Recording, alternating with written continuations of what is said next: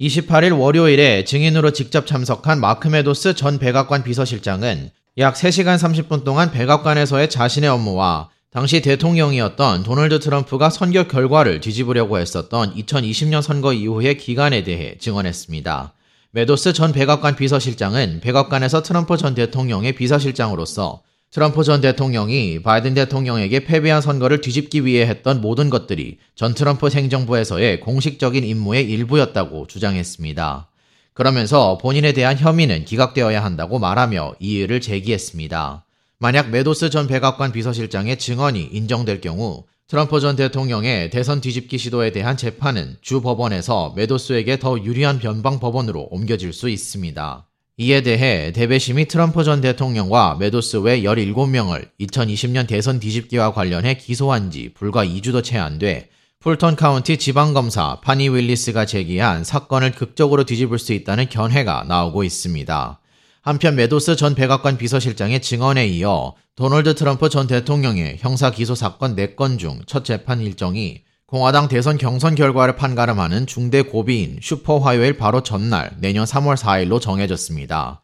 이번 경선 스케줄과 재판 일정이 맞물리게 되면서 향후 트럼프 전 대통령의 대선 캠페인 행보와 대선 판세에 미칠 영향이 주목을 받고 있습니다.